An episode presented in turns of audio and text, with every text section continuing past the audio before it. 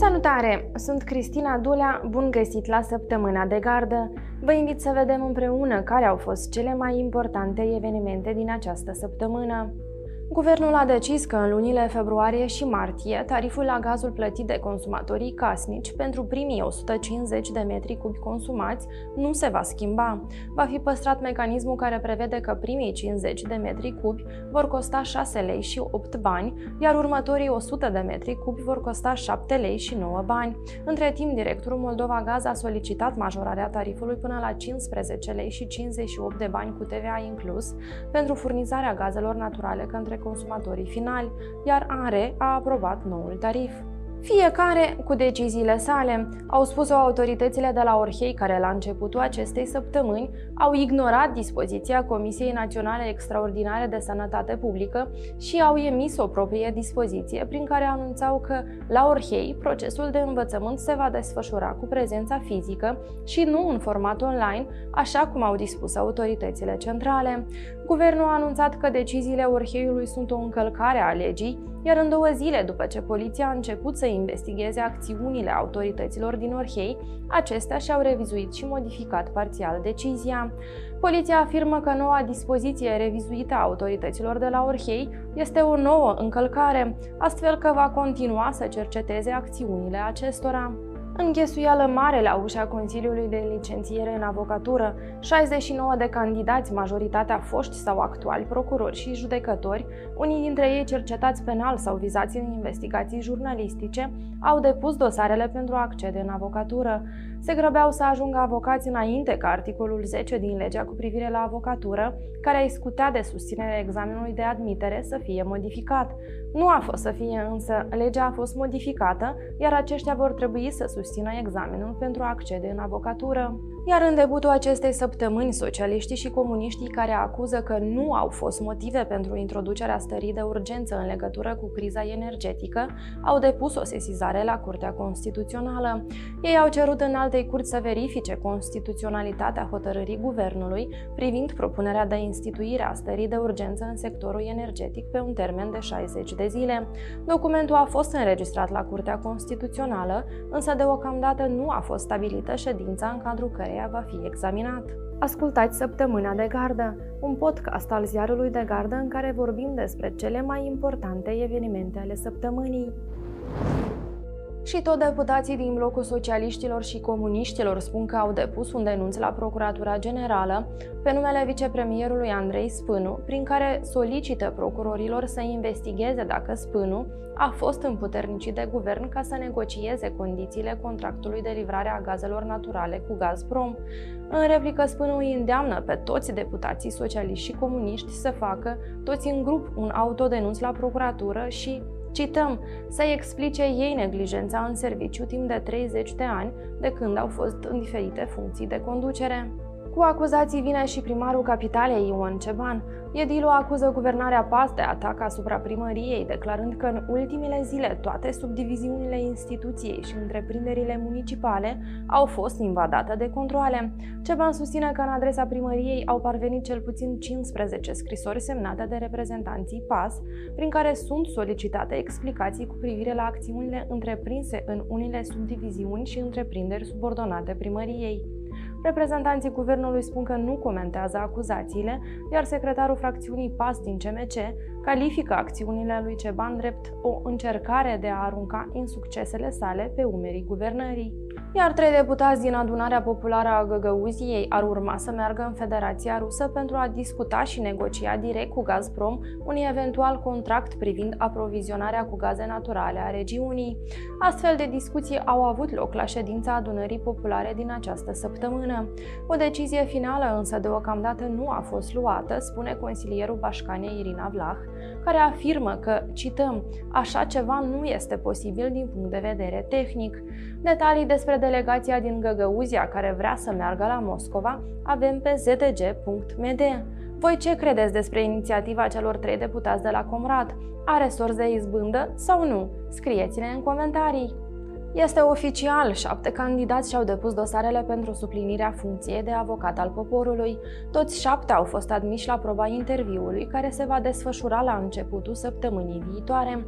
Cei șapte aspiranți la funcția de avocat al poporului sunt Violeta Gașițoi, Teodor Cârnaț, Ilie Rotaru, Emanuel Ploșnița, Ceaslav Panico, Alexandru Zubco și Evgeni Goloșceapov. CV-urile acestora le găsiți pe zdg.md. Tot în această săptămână, cămătarul de la CNA, Ghenadie Tanas, a scăpat de arest la domiciliu și a fost plasat sub control judiciar. Informația despre faptul că anterior Tanas a fost scos din penitenciarul numărul 13 și transferat în arest la domiciliu nu a fost făcută publică. Iar liderul Partidului Democrația Acasă, Vasile Costiuc, rămâne în arest la domiciliu, fiind cercetat în dosarul afacerilor ilegale cu terenuri de la Durlești. Asta după ce magistrații Curții de Apel Chișinău au respins recursul avocaților care au cerut cercetarea lui în libertate. Și în cazul consilierului municipal Vyacheslav Nedelea, cercetat și el în acest dosar, magistrații au luat aceeași decizie. Vă mai spunem că la sfârșitul acestei săptămâni, procurorii anticorupție au descins cu percheziții la domiciliul șefei Autorității Naționale de Integritate Rodica Antoci. Procurorii spun că președinta ANI, împreună cu o angajată, au prejudiciat bugetul instituției cu peste 126.000 de lei. Banii au fost cheltuiți nejustificat potrivit acuzatorilor pentru vopsirea automobilelor instituției și schimbarea ușilor din clădirea autorității.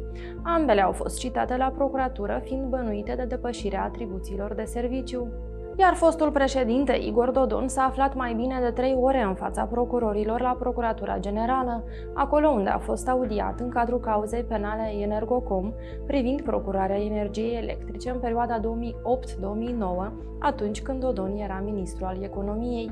Socialistul are statut de bănuit în acest dosar. După audieri, Dodon a declarat că este sigur că nu are nicio vină în acest dosar și a calificat toate vizitele sale la Procuratura Generală drept show-uri. Prin astfel de show-uri și justiție televizată nu vor aduce rezultate.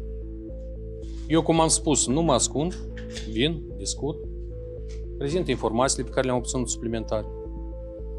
Sunt absolut sigur, atât eu cât și colegii mei, echipa de avocați care mă susțin, că noi nu suntem, sau eu personal nu port nicio vină și nu că învinuit, dar nici bănuit nu pot fi în acest dosar. Vă mai informăm că datele furnizate de Administrația de Stat a Drumurilor arată că fiecare al patrulea pod de pe drumurile naționale este în stare tehnică nesatisfăcătoare, nu asigură condițiile minime de siguranță a circulației și necesită înlocuirea sau consolidarea structurii de rezistență. Reprezentanții instituției recunosc că dacă am analizat starea podurilor conform normelor europene, toate ar trebui demolate și construite din nou.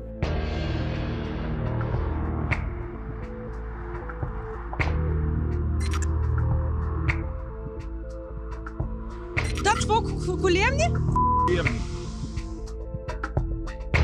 La începutul anilor 2000, podul a fost reconstruit capital, iar de atunci se tot fac reparații pentru că apar fisuri și se formează gropi. Iar aici este formată o groapă destul de mare prin care putem vedea ce se află sub pod.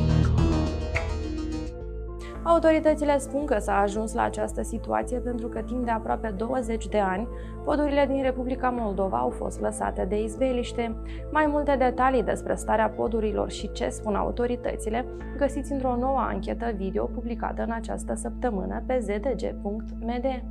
La începutul acestei săptămâni, Svetlana Căpățină, deputata blocului socialiștilor și comuniștilor, a decedat la vârsta de 52 de ani. Parlamentara se afla internată la spital în secția de reanimare, fiind infectată cu COVID-19. Colegii de partid susțin că parlamentara era vaccinată anti-COVID și că suferea și de alte afecțiuni de sănătate. Este oficial, actele de studii obținute în Republica Moldova vor fi recunoscute în România. Parlamentul a ratificat acordul dintre Guvernul Republicii Moldova și Guvernul României privind recunoașterea reciprocă a diplomelor, certificatelor și titlurilor științifice eliberate de instituțiile de învățământ ale ambelor state. Acordul a fost încheiat pentru o perioadă de 5 ani și se prelungește automat pe perioade de câte un an. Acesta are drept scop dezvoltarea și consolidarea relațiilor în domeniul educației dintre ambele moaluri ale Prutului. Predicții sumbre la capitolul sănătate, numărul cazurilor zilnice de îmbolnăvire cu COVID-19 a depășit și cifra de 6.000, iar pronosticurile arată cifre și mai îngrijorătoare pentru următoarea perioadă. Între timp, directorul Agenției Naționale de Sănătate Publică a raportat oficial înregistrarea primului caz de fluronă în Republica Moldova. Flurona reprezintă o infecție simultană cu COVID-19 și virusul gripal. Este vorba despre un copil de 5 ani care a fost testat pozitiv cu ambele virusuri. Starea de sănătate a copilului este satisfăcătoare și este monitorizată în permanență de medici. Și tot în această săptămână, autoritățile au redus durata carantinei de la 14 la 10 zile. Astfel, persoana nevaccinată care a avut contact direct cu o persoană pozitivă la COVID-19 va fi plasată în carantină pentru o perioadă de 10 zile în loc de 14. În această perioadă, starea de sănătate va fi monitorizată, iar regimul de carantină poate fi întrerupt după a cincea zi dacă persoana nu prezintă simptome și efectuează un test care arată un rezultat negativ. Săptămâna de gardă este un produs al ziarului de gardă în format video și audio. Ne puteți asculta pe platformele de podcast și vedea pe canalul ziarului de gardă de pe YouTube.